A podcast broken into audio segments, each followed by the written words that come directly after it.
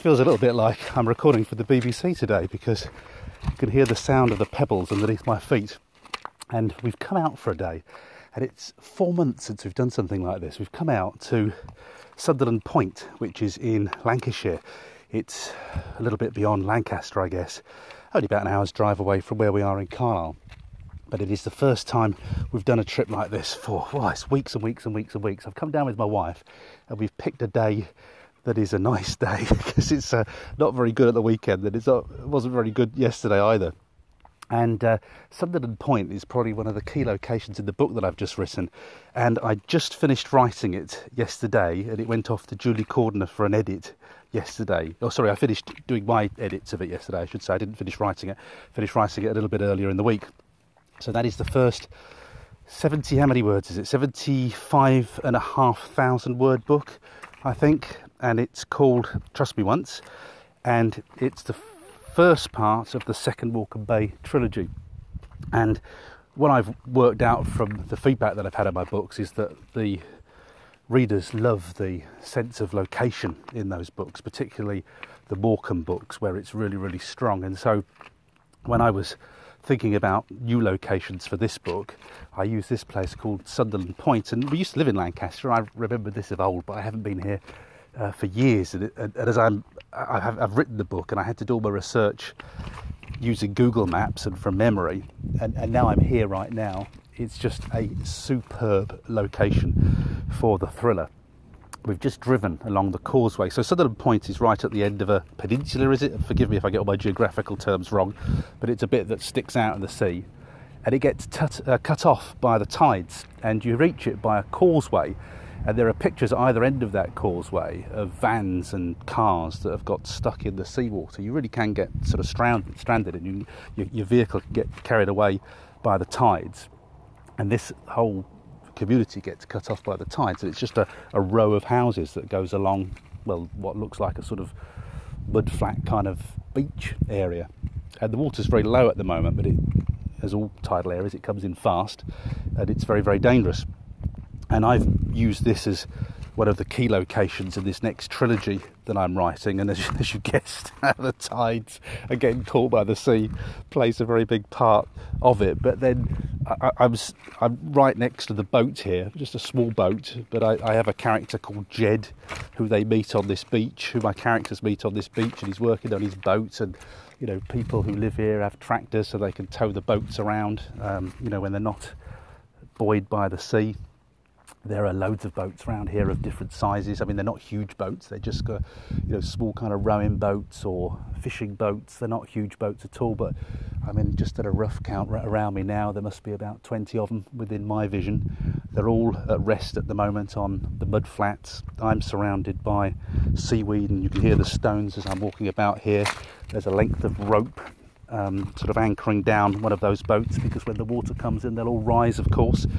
Um, it's very difficult to you know, imagine the water right now with it, with it out at sea. My wife is uh, much better at photography than me, so she's taking loads of pictures for me. And we're just about to go uh, further along through the community and there's a pillbox, an old World War II pillbox that I want to investigate here. And I knew there was one around here. I did manage to pinpoint it on the map because it's quite crucial where this pillbox is um, in, in the book. And whilst the book fairly freely moves in and out of fiction and non-fiction, you know, that obviously I want it anchored in the reality of this place. Obviously, sometimes I have to just, you know, add a little bit of fiction. I was very happy when we drove in here because I also have a lot of scenes set in wind turbines, and um, you can see it. Let's have a look. Where is it on the horizon? You could, yeah, you can see the nuclear power station down here from where I am, and also between Sunderland Point and the nuclear power station, I can see a wind farm. Now, I didn't know that wind farm was there but in my story, I need a wind farm in this area because that's kind of the crux. And I, I, came up with what was essentially a fictional one. And as I've been driving in, said to my wife, "That's perfect. That's the wind farm, and there's the farmhouse that that is involved in, in the kind of the land deals and all the nonsense that's going on in this story." So it's actually better than I, I could have wished for. It's absolutely fantastic.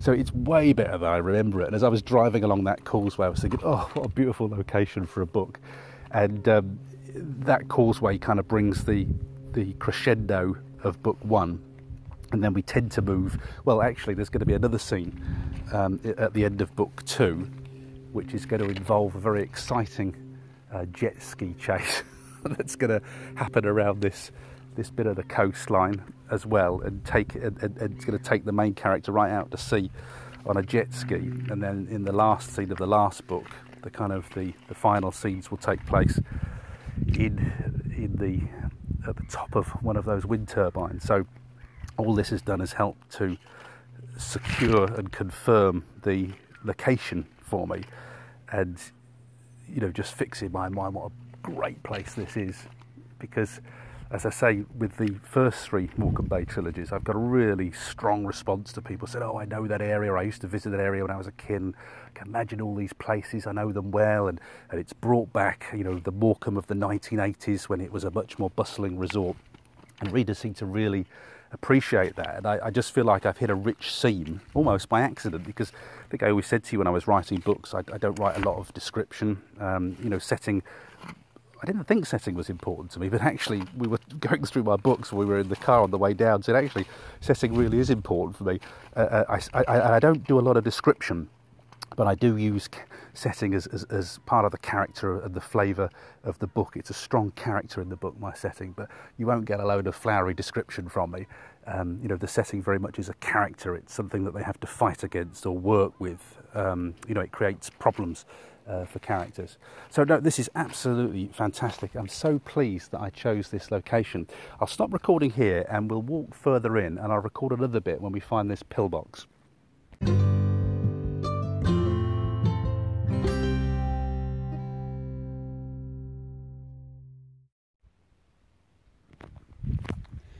I'm now uh, going to walk up a bank. We might catch a little bit of wind here. I'll try and show.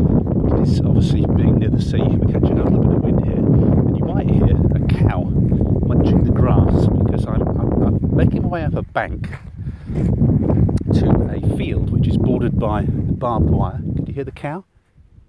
Maybe not. Not making enough noise. And up here is a pillbox which I use in the book, and I was delighted to find this when I was doing research for the area. And obviously, I couldn't travel at the time when I was researching the book. I knew there was a pillbox around here somewhere, and I really wanted to use it in the story. And I used Google Maps and research and managed to pinpoint pretty well where it was. But the, the joy of coming out to actually check your locations like this is you can get the detail that you don't get from Google Maps. Now, to get to this pillbox, I've had to walk down. It looked like a track on Google Maps, but it's actually a very narrow mud path. It's, you call it a lane or a footpath, really, not a track. And to get to this pillbox, if I fall, excuse me, I've got to go up a mud bank here.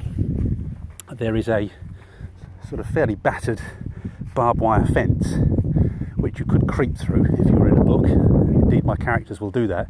And here is the pillbox, which is made of or built of red brick and concrete. The cows here are very inquisitive. It's a little dilapidated now. You can see one of the walls or part of the walls have, has fallen off into the field, but it's of, of sort of brick and concrete construction. It will sink below the ground as pillboxes did. We used to have a pillbox in the village that I lived in as a kid, so I'm familiar with these, how they sink below the ground. But that's a great location.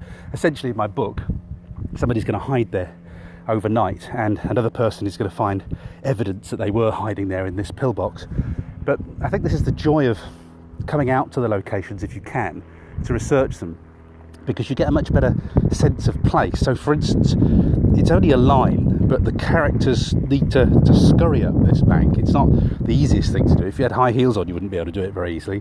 And to get to the pillbox, you need to actually just duck under the barbed wire, which is no problem at all. It's it's not a problem. Even I could do that without too much indignity, I think, because it is one of these fairly threadbare fences.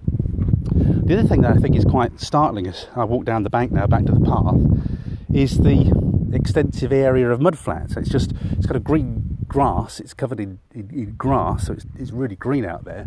But obviously, it's got all the, the water channels in as well, and we've got this kind of marsh grass here too. And you get a real sense that the you know the tide will come in here, and this will be really quite wet uh, when the tide comes in. The other thing that's fascinating about this view is that the nuclear power station is just to my right, and right as I'm speaking to you now, Heysham Port, which actually figures really highly in Book 3, I can see the Isle of Man steam packet just coming in now to dock right as I'm recording this, so it's beautiful timing as far as that's concerned. Now, that's a trip that when we were researching, uh, truth be told, when we came down to look at the port area here, which was, can't even remember when it was now, it must have been the beginning of the year, I guess. I've lost all sense of time this year. I remember my wife and I saying, "Oh, that looks fantastic." Excuse my phone making noises. I said to my wife, "That looks fantastic. Um, we ought to go on the Isle of Man steam packet at some time." Well, that's a lifetime ago, as you know, and I don't think we'll be doing that anytime soon. But it does remain on the list of things to do. Okay, so that's the pillbox. There's one more location that I really want to get a close look at while I'm doing my location visits here. And by the way, my wife will be taking all the photos here as well because this is just all gathering material uh, for my books, for the promotion of my books, the build up of my books, for social media content and things like that. She's taking loads of photos, just recording the whole thing. And one of the ideas I have had, by the way, with these books I was trying to think, I'm not getting enough sign ups in the books. I'm not getting enough people registering for email. One of the ideas I had the other day was a photo album of the books, of the location. So my main character is called Charlotte. And effectively, I've worked out I could do this on Canva. You can get these templates that create a scrapbook look and you can put photographs in. And um, I'm going to try getting more sign ups by having Charlotte's scrapbook showing the key locations of the books, which is another one of the reasons why we've come down here today. I should say that it's an absolutely beautiful day. We picked exactly the right day to do this. We're going to head off to some stone graves shortly. I'll join you again there and talk to you about what we can see there.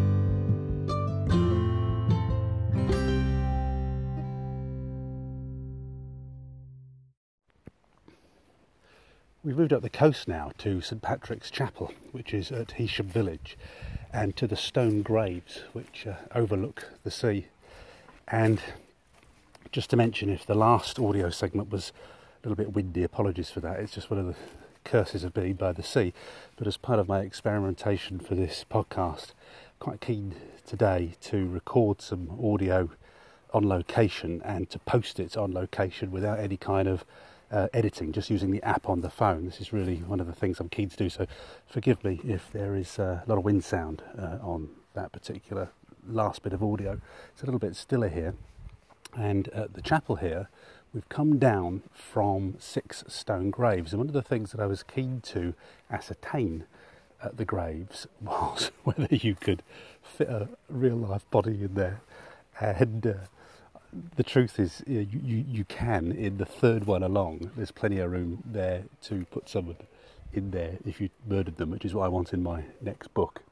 And also, interestingly, because those stone graves are effectively they're, they're, they're human shapes almost, or casket shapes carved into a great lump of stone, solid stone, uh, overlooking the sea. Really dramatic location, great place to, to put a body, of course.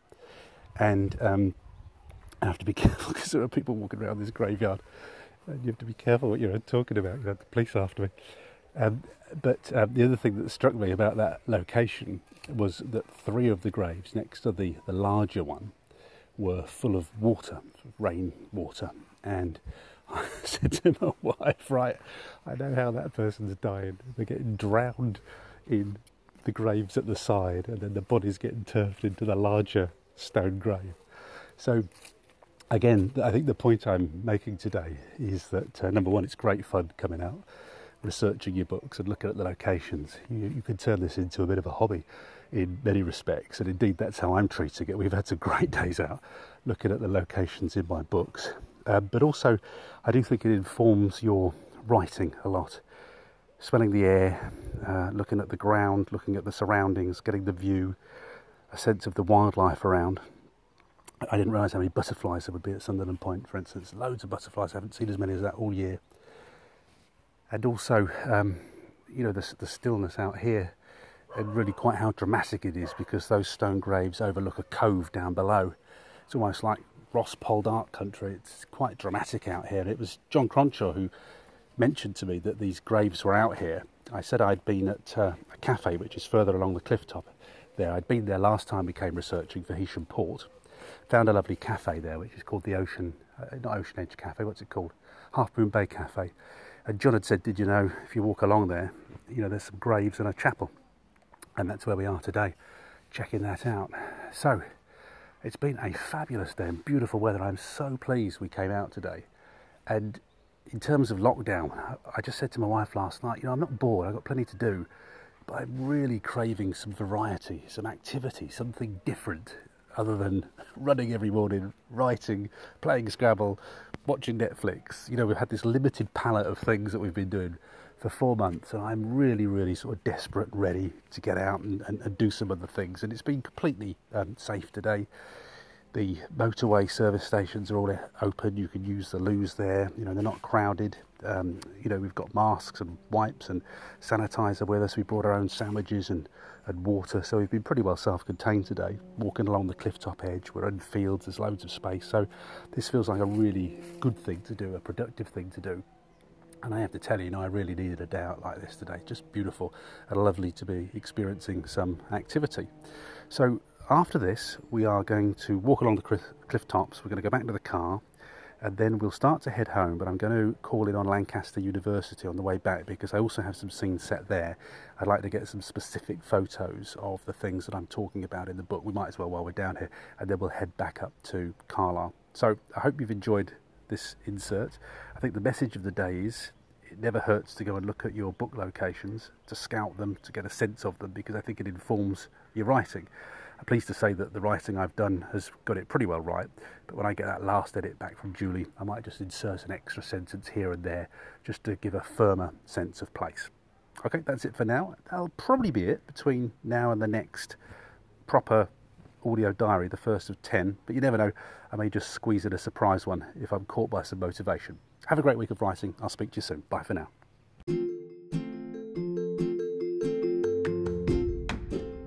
As a self published author, you're already generating an income from creating and selling digital products.